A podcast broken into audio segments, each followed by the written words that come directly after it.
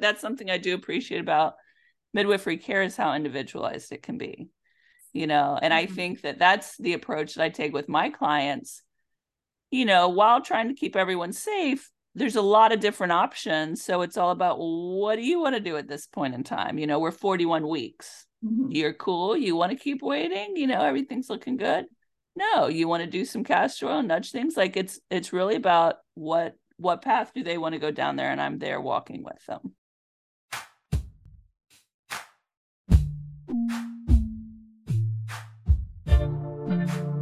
Hi, my name is Augustine Colebrook, and I'm the principal at Midwifery Wisdom Collective.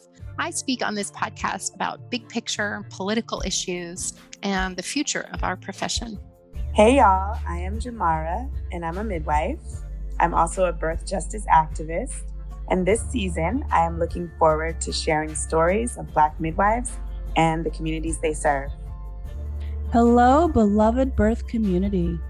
I'm Angela Love, nurse midwife since 2004, preceptor, and mother. I have a home birth practice called Midwife Love and a national telehealth practice called Midwife RX.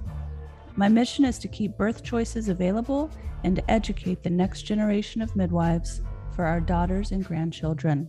Matriarchy Now. I'm Layla Wyatt. I get to share with you the voices of student midwives from across the country and beyond. This season, we focus on those students who just graduated, are about to sit for the NARM, or did yesterday, and we get tips and tricks for you for what happens at the end of the student midwife journey. Hello, beloved community. This is Angie Love coming to you from Florida. I'm really excited about today's podcast. I have a dear friend, Rachel, that's on here with me. So let's get started. My name's Angie Love. I'm a nurse midwife. I have a home birth practice here in Florida. And I also do telehealth in Florida and Utah with Midwife RX. Um, the land that I'm living on is formerly the Ais uh, people, and my pronouns are she and hers. Take it away, Rachel. You want to tell us who you are? Okay, yeah. My name is Rachel Cornett Olsson. I am a CNM as well, but I was originally trained as a CPM. And so I started with home birth and then uh, kind of got more medical, but that I'm always like backing out of it, uh, you know, going in ebbs and flows of how how medical do I, you know, want to be. But um, I had a private practice in San Antonio, Texas, doing home birth and holistic gynecology and women's health. And then a couple years ago, we moved to Vermont, um, where we live on Abenaki land. And um, the population is just so small that I'm doing almost 100% telehealth, except for I miss working in, you know, with people in person. And so I also just picked up uh, one day a week in a clinic that does PRP and stem cells for joint regeneration, which is pretty cool. And I never ever thought I'd be doing anything like that because as a midwife, like I went to school, I went to nursing school with the intent of I'm going to be doing birth work and work with moms and babies and I didn't really care about bones and joints. But uh, yeah, it's been really fun to learn a lot. So that's um, something I'm doing one day a week as well. Nice. That's Thursdays, right? yep, that's Thursdays.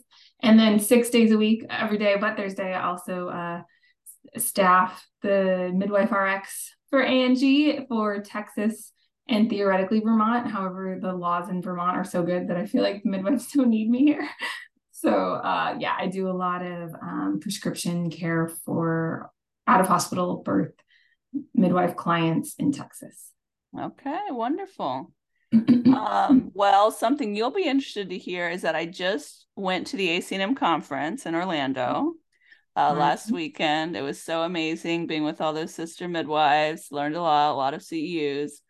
And one of the guys that got up to speak, um, his name was Daniel and he's announced on his resume of other things that he does that he was a couch surfer. Ah, that's awesome. I love and that you put that up there. That's amazing. He's like the ambassador for Indiana. So I'm oh like, that's God. awesome. So I went and talked to him afterwards. But for anyone who doesn't know, that is originally how Rachel and I met. Mm-hmm. um, via the couch surfing website back in the day. That was 2009, long time ago, before either one of us had any babies. Yeah. And I was traveling, I was taking sabbatical, and I was in New Mexico and I was staying um, at a place, and there was Rachel, and we started talking, got to know each other. Yeah, I was like, uh, yeah, living in Santa Fe and was a labor and delivery nurse. My first job out of nursing school, I had um, graduated from nursing school and didn't really want to work in the hospital. So I had worked at a birth center on the border of Texas and New Mexico and then, or volunteered there because this was 2008 and there were no, there were actually no jobs even in healthcare. It was like a crazy time. And then I was able to get my first like sort of maternity related job in uh, Espanola, New Mexico, and was living in Santa Fe. And it was like couch surfing was this big thing, this uh, way to meet people from around the world, and also just people having potlucks and couch surfing parties. And it was so fun. Mm-hmm. So yeah, Angie came through and stayed with us, and I was like, oh, "You're a midwife. Tell me about your life. I want to be like you." So that was definitely part of my journey, just yeah. with midwives doing cool things. That seems like so long ago. Seems like oh, another yeah. another lifetime ago, right? Yeah. Yeah. And that was a wonderful stay for me. And I remember there was some doctors that were there, and like one of them took me to the feast days on the Taos reservation, and I got to see like the inside workings there, and that was that was a blessing. Yeah, it gives me chills to think about because there was like just cool young medical people doing interesting things. I mean, kind of like honestly living how I live. Like, how can I work as little as possible so that I can play as much as possible? Like, live in a place where there's lots of outdoor recreation. And so, yeah, that doctor actually he became an Ayurvedic practitioner, and now he has. I'm like, maybe he should be on this podcast. Maybe he should. I don't think he does too much with women's health and you know birth, but he does have a kid now, and uh, he has like an integrative practice doing Ayurveda and medicine, but of course leaning really into the you know natural medicine of Ayurveda. Um, but yeah, I just love meeting smart people doing good work in the world that are also like really playful and uh, that's not that's not their life because of course many doctors and you know midwives and just medical people even though i don't think of uh, med- midwives as medical people necessarily but you know, it can just take over your entire life. So, um, oh, to be like 25 to 35 again. right. Yeah. No, yeah. I think it's a good point that we always need to keep a good work life balance. Yes. yeah. Sure. So, do you want to tell our beloved audience about your um, path through midwifery?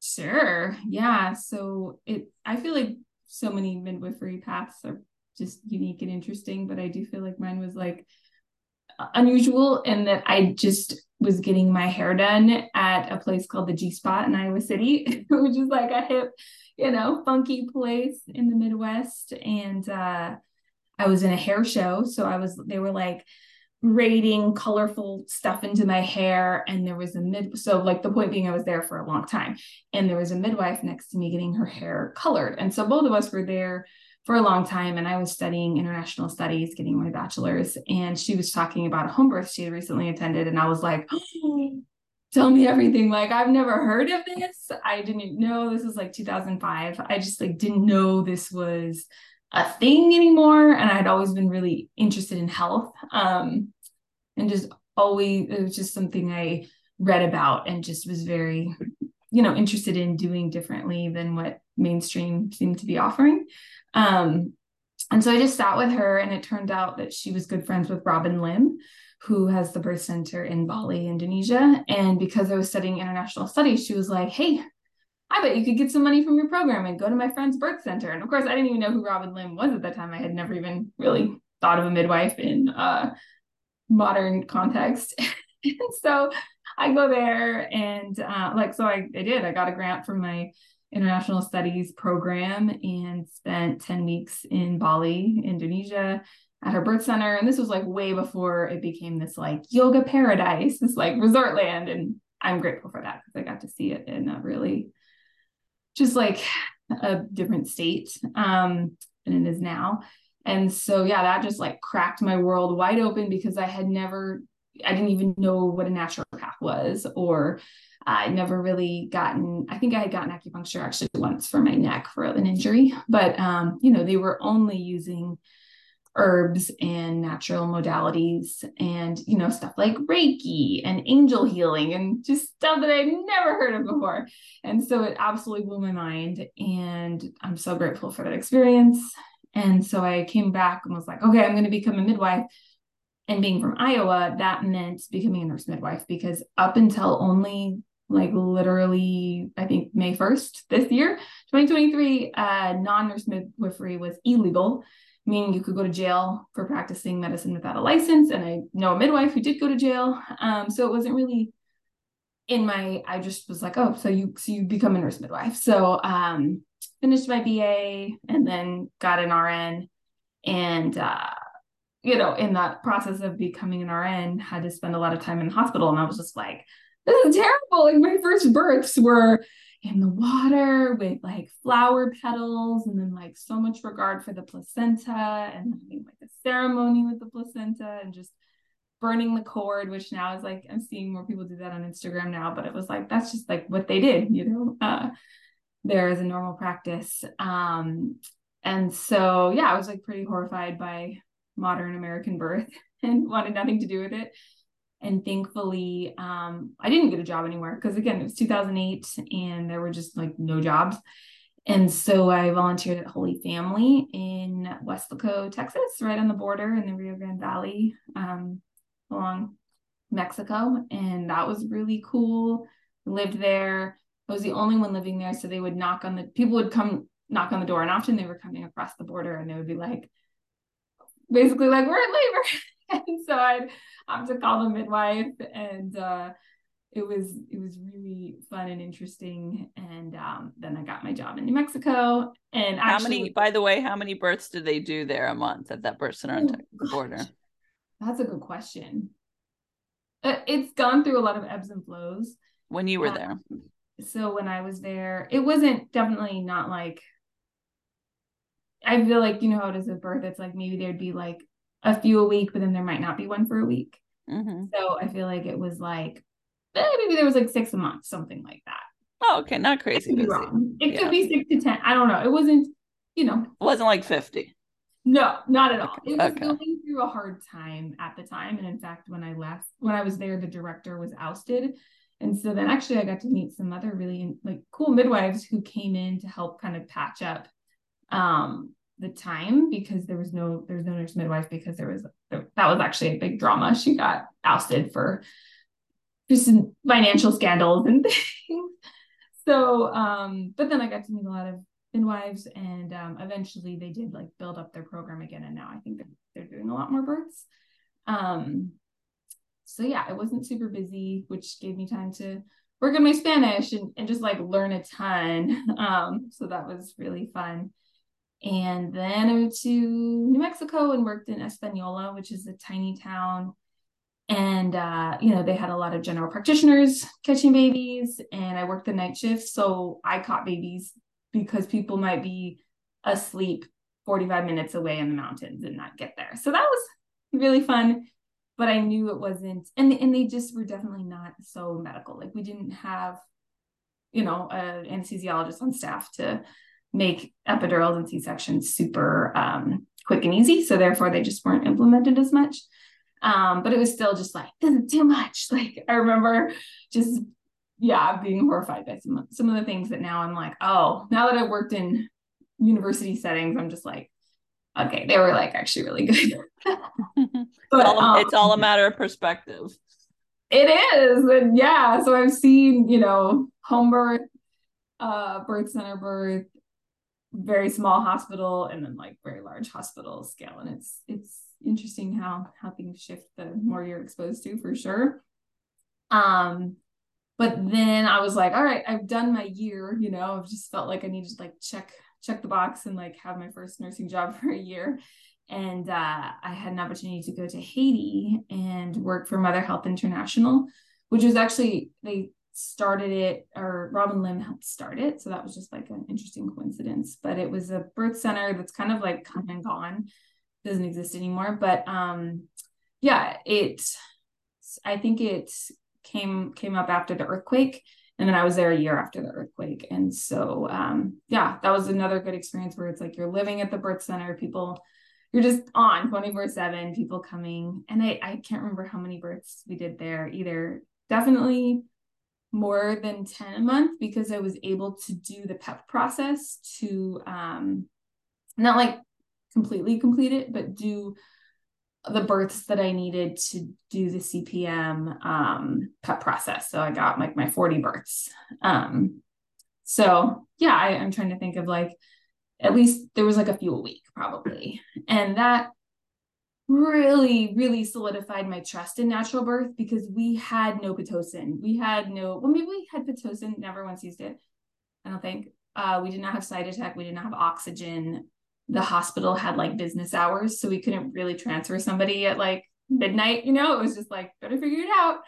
Um, we had to resuscitate a couple babies, but like every like, um, yeah, everything went smoothly except for the one baby we had that had like severe genetic issues, so it did not survive. But it was also like, okay, well, yeah, it had problems that were not compatible with life. So it was so empowering to just see what's possible completely outside of the medical system and without any support from the medical system. I mean, we also did zero blood work and had no ultrasound capacity. So sometimes we would, somebody would come to us and they're like, yeah, I'm like 13 months pregnant. And we're like, hmm. I wonder what that means, you know? Or um, there were like very few occasions where we're like, could you get to the city to get an ultrasound so we can just understand what's going on here? so that happened like very rarely, but we literally had no idea if somebody had HIV or anything, and you know, pros and cons to that. But it, it just made me, it just bolstered my um, trust in birth and women's bodies so much. I mean, and you know, like there's like no formula. So it's just like you're going to breastfeed or the community is going to help you figure that out. mm-hmm. so that Did you ever have any surprise twins? We had no surprise twins. No. Um, okay. Good question. I don't even think we ever even had a breech, but tons of babies born in the caul. Like I just laugh. And I'm sure most midwives do when they're like, you know, you'll see something about being born in the caul being rare. And I'm like, no, like it's not rare at all. You don't drink water. the birth I had this morning was born in the caul. Oh, awesome. Yeah. fun. And it's a really good sign. You know, it's always been a good sign. And uh the first birth of my practice here in Vero was the baby was born in the call. And Aww. today was um the first birth of my students practice. Like she just finished her last birth needed to through midwifery school yesterday, and cool. this baby was born in the cost. I'm like, this is a good sign for the rest of your career. It's gonna be great. Oh, that's so good. That's yeah. awesome. Yeah. I love that. Yeah, I'm trying to think if there's anything else like unusual. I don't I don't I don't know, maybe something will come to me. But just uh yeah, we didn't have any miraculously did not have any breech or twin surprises despite uh not having ultrasound, but not really. Like we know how our, you know, midwives know how to use their hands. And that's something that certainly I learned so well working in those birth centers because we also didn't have a Doppler, or we did, but it was like, who knows where? Like, does it even have batteries? I don't know. We just use fetoscopes and um, just very like old school midwifery mm-hmm. technology. yeah. um, okay. So where'd you go after that?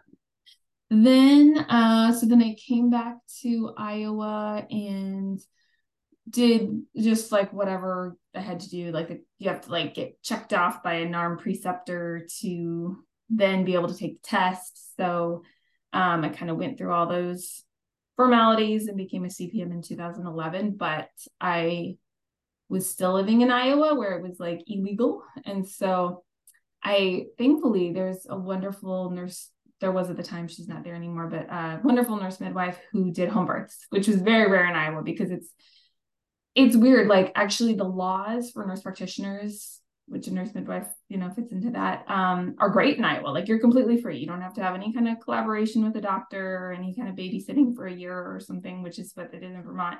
And in texas of course it's like way more and in, I mean other states are way worse than that. But um yeah, so she did her own thing and it was amazing. And then so like I worked under her so I felt safe because I was I was getting to do home births. This was starting in 2012.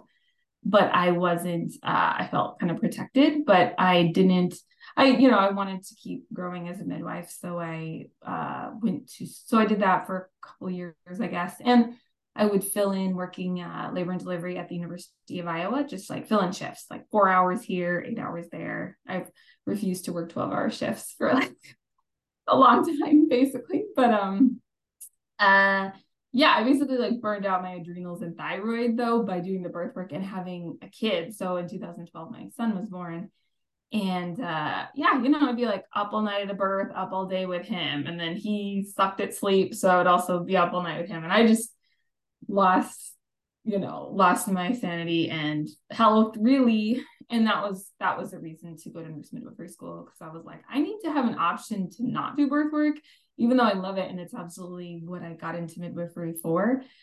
Um, so I started the Philadelphia University program, which is now Jefferson University. They merged with another small Philadelphia University. Um, and that's just because that's where my well actually my uh the midwife i worked under she had gone to frontier and got kicked out because you weren't allowed to like practice as a midwife i don't know if that's still true but at the time she was just like, well, I need to like feed my family. So I'm gonna, she was like working a lot with Amish families. And uh, the story is she got kicked out and went to uh, Philadelphia University and liked it better anyway. So I was like, cool, thanks for doing that research for me. I will go to Philadelphia University. And ultimately, I had to leave the state because there was like nobody with high enough volume that I could work with. Um, even though the University of Iowa had midwives they were contracted to work with the medical students, which is something I hear a lot. And it's such bullshit, even though I'm glad the midwives are teaching the residents because they need to understand what like real delayed cord clamping is. Like at the University of Iowa, I slapped a resident's hand once because he like let it pulse for like one second. And I'm like, that's not cord clamping. Like, get your hands away from him. Yeah. Um, I'm glad there are midwives there, but it, it's just like, it sucks how hard it is to find a preceptor. So we moved to San Antonio, Texas, and even there, even there it was really hard. So I ended up still driving over an hour to go to both Austin and Kerrville, Texas, um, where I was able to have a preceptor and a birth center in Austin, and then a small hospital in Kerrville, which was a really cool hospital. Like they started doing nitrous before you know anybody, and um, yeah, that so that was a good experience. But it took me a long time just because of the roadblocks that so many people you know run into of not being able to find a preceptor. And then i had i started when my son was seven months old actually. So you know i took summers off and uh and i was struggling with insomnia and oh, so yeah. along the way too. So you know then there's that um so yeah i graduated in 2016 and by then i was so burnt out on birth work like oh my gosh it was just like you know and like I said, I've gotten divorced, like just so much stress that I feel like could have been mitigated if I was sleeping well at night.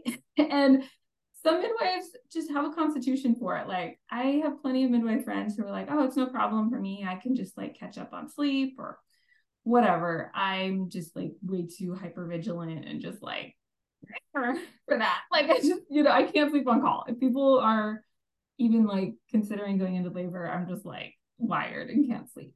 So it's just not the best professional fit for me to be on call all the time. Uh, so then I worked at Planned Parenthood for a well full time for a year, and that was really fun because um, just they're very evidence based, um, which is not the case in most of San Antonio. That was part of my the South Texas, San Antonio um, being part of that, but certainly the Rio Grande Valley where I was in the um, birth center it's just like the freaking wild west. Like the doctors are horrible. They have really high c-section rates and it's very old school even still. Just like you lay on your back and we're going to extract this baby from you and just like don't complain don't ask too many questions.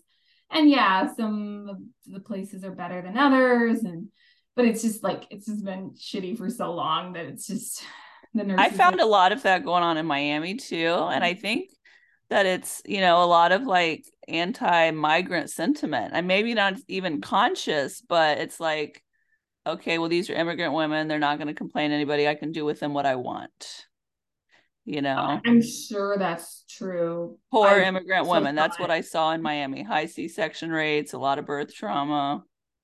I mean, I'm sure that's true, but I was also seeing it even in like I was a everyone. Yeah, like I was a prenatal uh, yoga instructor as well, starting when my son was a baby, and so I was doing that in San Antonio, and I had some private clients, and some of them would ask me to be their doula, and um, you know, super rich woman, had all the resources, and to me had like a horrible, you know, even though I was there, like her one goal she's like, oh, I'm going to get an epidural. My one goal is to not get Pitocin. So it was just like, I helped her labor at home long enough to then get to the hospital at five centimeters.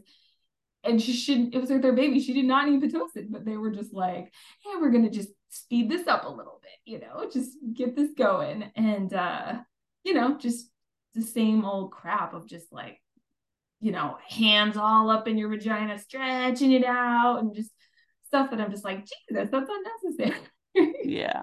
So uh, I think it's like a patriarchal machismo thing too. Even though even though it it's you know half OBGYN, even half the women, half the OBGYNs are women at this point, it's still that like I am above you um, mentality and like you I'm should do what I say. I know more yeah. than you. You do what I say yeah, it was just particularly bad there. And I had come from the University of Iowa where it was great actually. Like the residents were really cool. They called all the shots. You know, they, we were on a first name basis with them as the nurses. Versus in Texas, it was like, yes, doctor so and so, and like, you know, just very, uh, mm, just much more patriarchal and formal and um, I don't know, just yeah. BS. so, so tell yeah, me about Tell me about your uh, practice now that you're doing. Okay, sure. Functional yeah. medicine.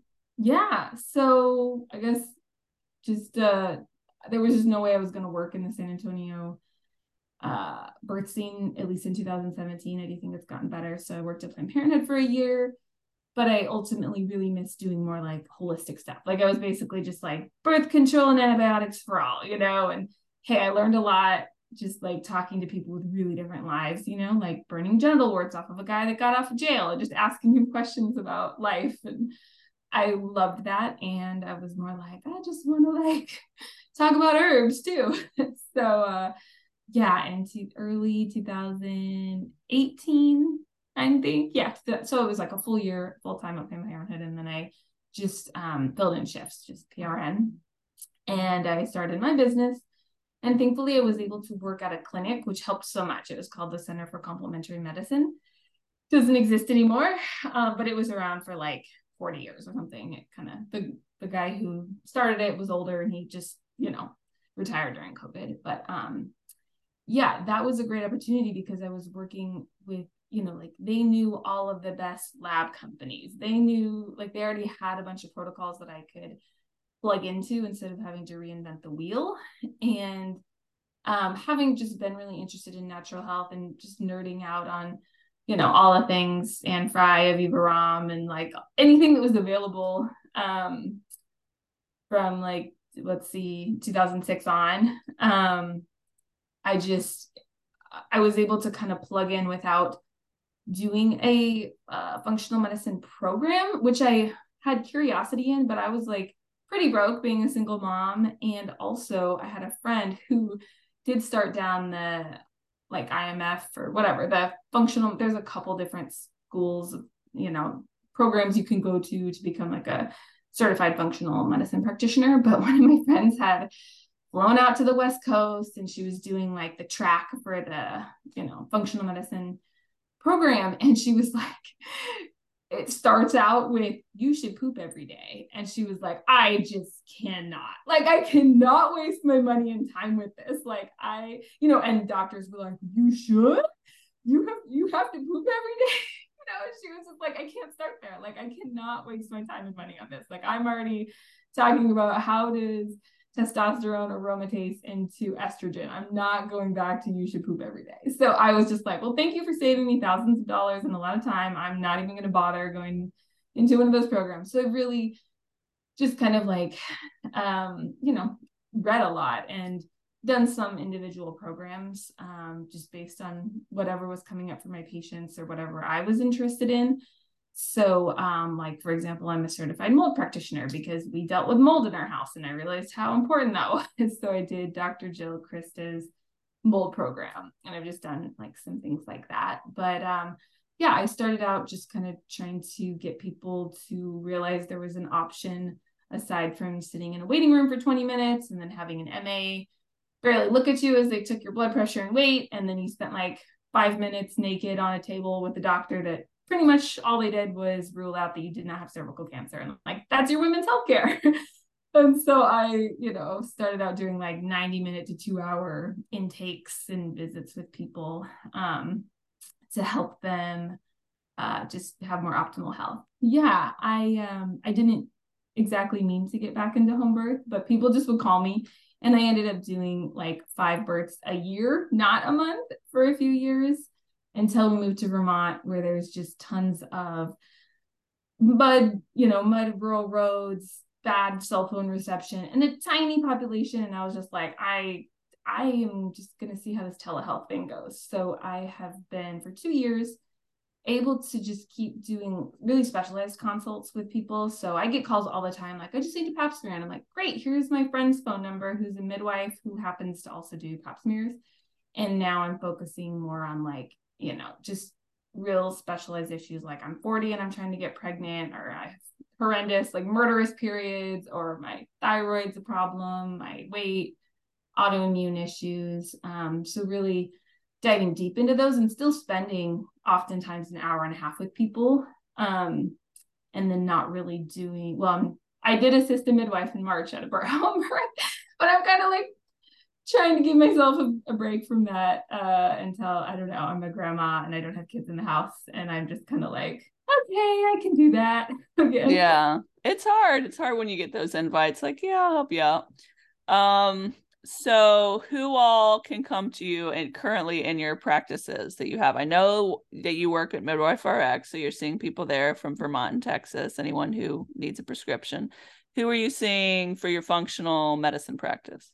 So theoretically, I'm licensed in Vermont and Texas, so I think I'm only supposed to see Vermont and like you know Vermont and Texas clients, but I do get the the random California patient that I'm like, oh, okay, like it's I don't do insurance, so I kind of feel like it feels less uh, shady or just I don't know. It's it's hard when you see people on Instagram doing consults for like whatever. I'm just like, oh come on, I'm like super. I'm very well qualified. I should be able to talk to this human being and help her.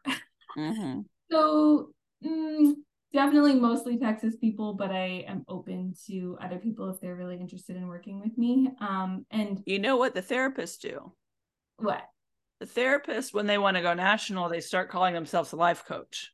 Right. Yeah. So, so you should just call yourself a life coach yeah, for functional I'm, functional I'm a, stuff. Yes, I'm a lady. I'm a lady life coach. yeah, women's health life coach and I should say, like, I I work with people who were born women. So I work with, uh, yeah, I have had some trans male clients. So people mm-hmm. identifying as male but still having uteruses they need to deal with. Mm-hmm. Um, I can't because testosterone is a prescribed or a controlled. I can't prescribe that uh, through telehealth, um, and I don't bother to maintain hundred dollar every other year DEA. Um, so, and I, um, I just haven't had any inquiries for any trans women, but I suppose I'd be open to that too. But it's usually, you know, it's it's people who are dealing with specific issues, mostly like thyroid or like autoimmune stuff. Um, and yeah, I'm cash pay. So I'm just like a one woman show. So I don't really deal with insurance. So it's kind of like, hey, I'll talk to anybody if they want to pay my rates. Yeah. Um, and uh, how can they find you? Uh, functionalmidwifery.us is my website. Functionalmidwifery.us. Wonderful. Yeah. And I know that uh, you're you're waiting on a baby yourself right now, right? Yeah, I'm 34 weeks pregnant. Yeah. okay, because the last I saw you was November. How has everything been going since then? It's good. It's you know, it's funny. I like I have a 11 year old, and then I was a surrogate in between those two, and it's just like wow, yeah, every five years or so, I'm having a baby apparently, and it does get harder. I don't, and I don't know if that's just being a little older or if that's just like the the tension, like the ligaments being that much more stretched, you know, stretched. Mm-hmm. How so old are you? How old are you currently? Thirty eight. Thirty eight. And do you have your birth plan figured out? What you, what do you yeah, doing? I do have a home birth midwife. Um, Vermont makes it really easy. Their laws are amazing. So I'm just like, like I would consider free birthing, but I'm like, yeah, why not have somebody to, you know, do my birth certificate and just I don't want to think about it. I don't want to think, am I bleeding too much? Does this kid look kind of funny? Like, I want somebody else to do that. But I am being a little laissez faire with prenatal care. I'm just like, I was just emailing with her today. I'm like, yeah, I'm cool. This is what I'm doing. Trying to eat more liver, you know. Mm-hmm. um, so do you yeah. do labs on yourself? Yeah. Of course. Like I order because I want to order cool stuff that, you know, the insurance isn't going to pay for. So I'm just like, let me just, you know, I use Rupa and Vibrant America and like these different lab companies that, uh, yeah, it's just going to be cash pay anyways. So let me just not have to schedule with anybody and I'll just deal with it. Okay. so exactly. I just got some new labs and I was like, oh, here you go. Um, so I think I'm in a way an easy client, but in a way I'm also like, you know, I think uh, we can be hard too as midwives, lots of questions and like, what do you think about this random thing? mm-hmm. Well, we come into with all of our own ideas and everything. And I remember at my birth, um, the bleeding was a little on the heavy side for me. So with that amount of bleeding that I had, I would have given myself a shot of pitocin or something, right? yeah. and I'm telling, talking to my midwife, who's more senior than I am, and I'm like, uh, "Look at all this bleeding. Should we be doing something?" And she's like, "You're fine. Oh stop, stop being a midwife." Yeah, that's kind of funny, but I would have been a little unnerved, I suppose. But that's I've kind of gotten some of that too. I had a miscarriage last year and I had a different midwife and they were kind of like, You don't need to you don't want to do like any of the testing, right? And I was like, No, I'll do the testing. Like I'll I'll take all the information. Like I'm not opposed to the information. I'll do whatever the hell I want to with the information, but uh I'll take the information. Like I feel like they were trying to be cool, like um, you don't have to do whatever you don't want to do. And I'm like, cool, thanks. No, I'll actually do like the standard testing. Um, yeah. Give me the test. Yeah. So, I mean, I, that's something I do appreciate about midwifery care is how individualized it can be, you know, and mm-hmm. I think that that's the approach that I take with my clients, you know, while trying to keep everyone safe. There's a lot of different options. So it's all about what do you want to do at this point in time? You know, we're 41 weeks. Mm-hmm. You're cool. You want to keep waiting. You know, everything's looking good no you want to do some castor oil nudge things? Like it's it's really about what what path do they want to go down there and i'm there walking with them you know? Yeah and just providing information that's not coercive you know? But i mean for me like as a midwife i feel like i'm going to do a lot of research. I already have a lot of research behind me so i'm going to pick the midwife that's going to let me be the most free.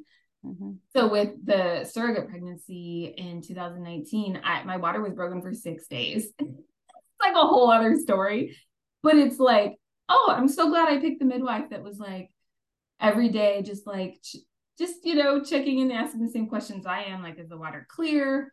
Uh, you know, how are the heart tones? Do you have a fever? And like, everything's good. Okay, let's just, okay, we can just keep seeing how this goes.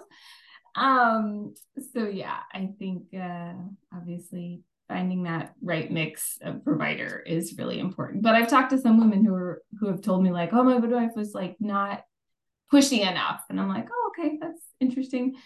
So yeah, yeah. so like everybody has to find the right the right fit. Yeah. Well, I want to thank you so much for coming on here today, and uh, sure. you give us some good information. I know probably a lot of people could use your services. Um, are you planning on taking time off for maternity leave? For sure. Yeah. I'm a big believer in like the 40 days. Like, just you need to just chill out. That said, I will probably just take a couple of weeks off of midwife RX because mm-hmm. it's so it is pretty minimal and people there's I'm the only one in Texas providing that service for Texas midwife clients. So it's like okay, if somebody needs antibiotics for UTI, I do want to be available, but certainly I will protect that time immediately around the birth for sure. Well, blessings and love, and keep post, keep me posted. And I'm here if you need anything. Thank you. I love you. Love you too. okay. Have a great birth. Thank you. Okay. Bye.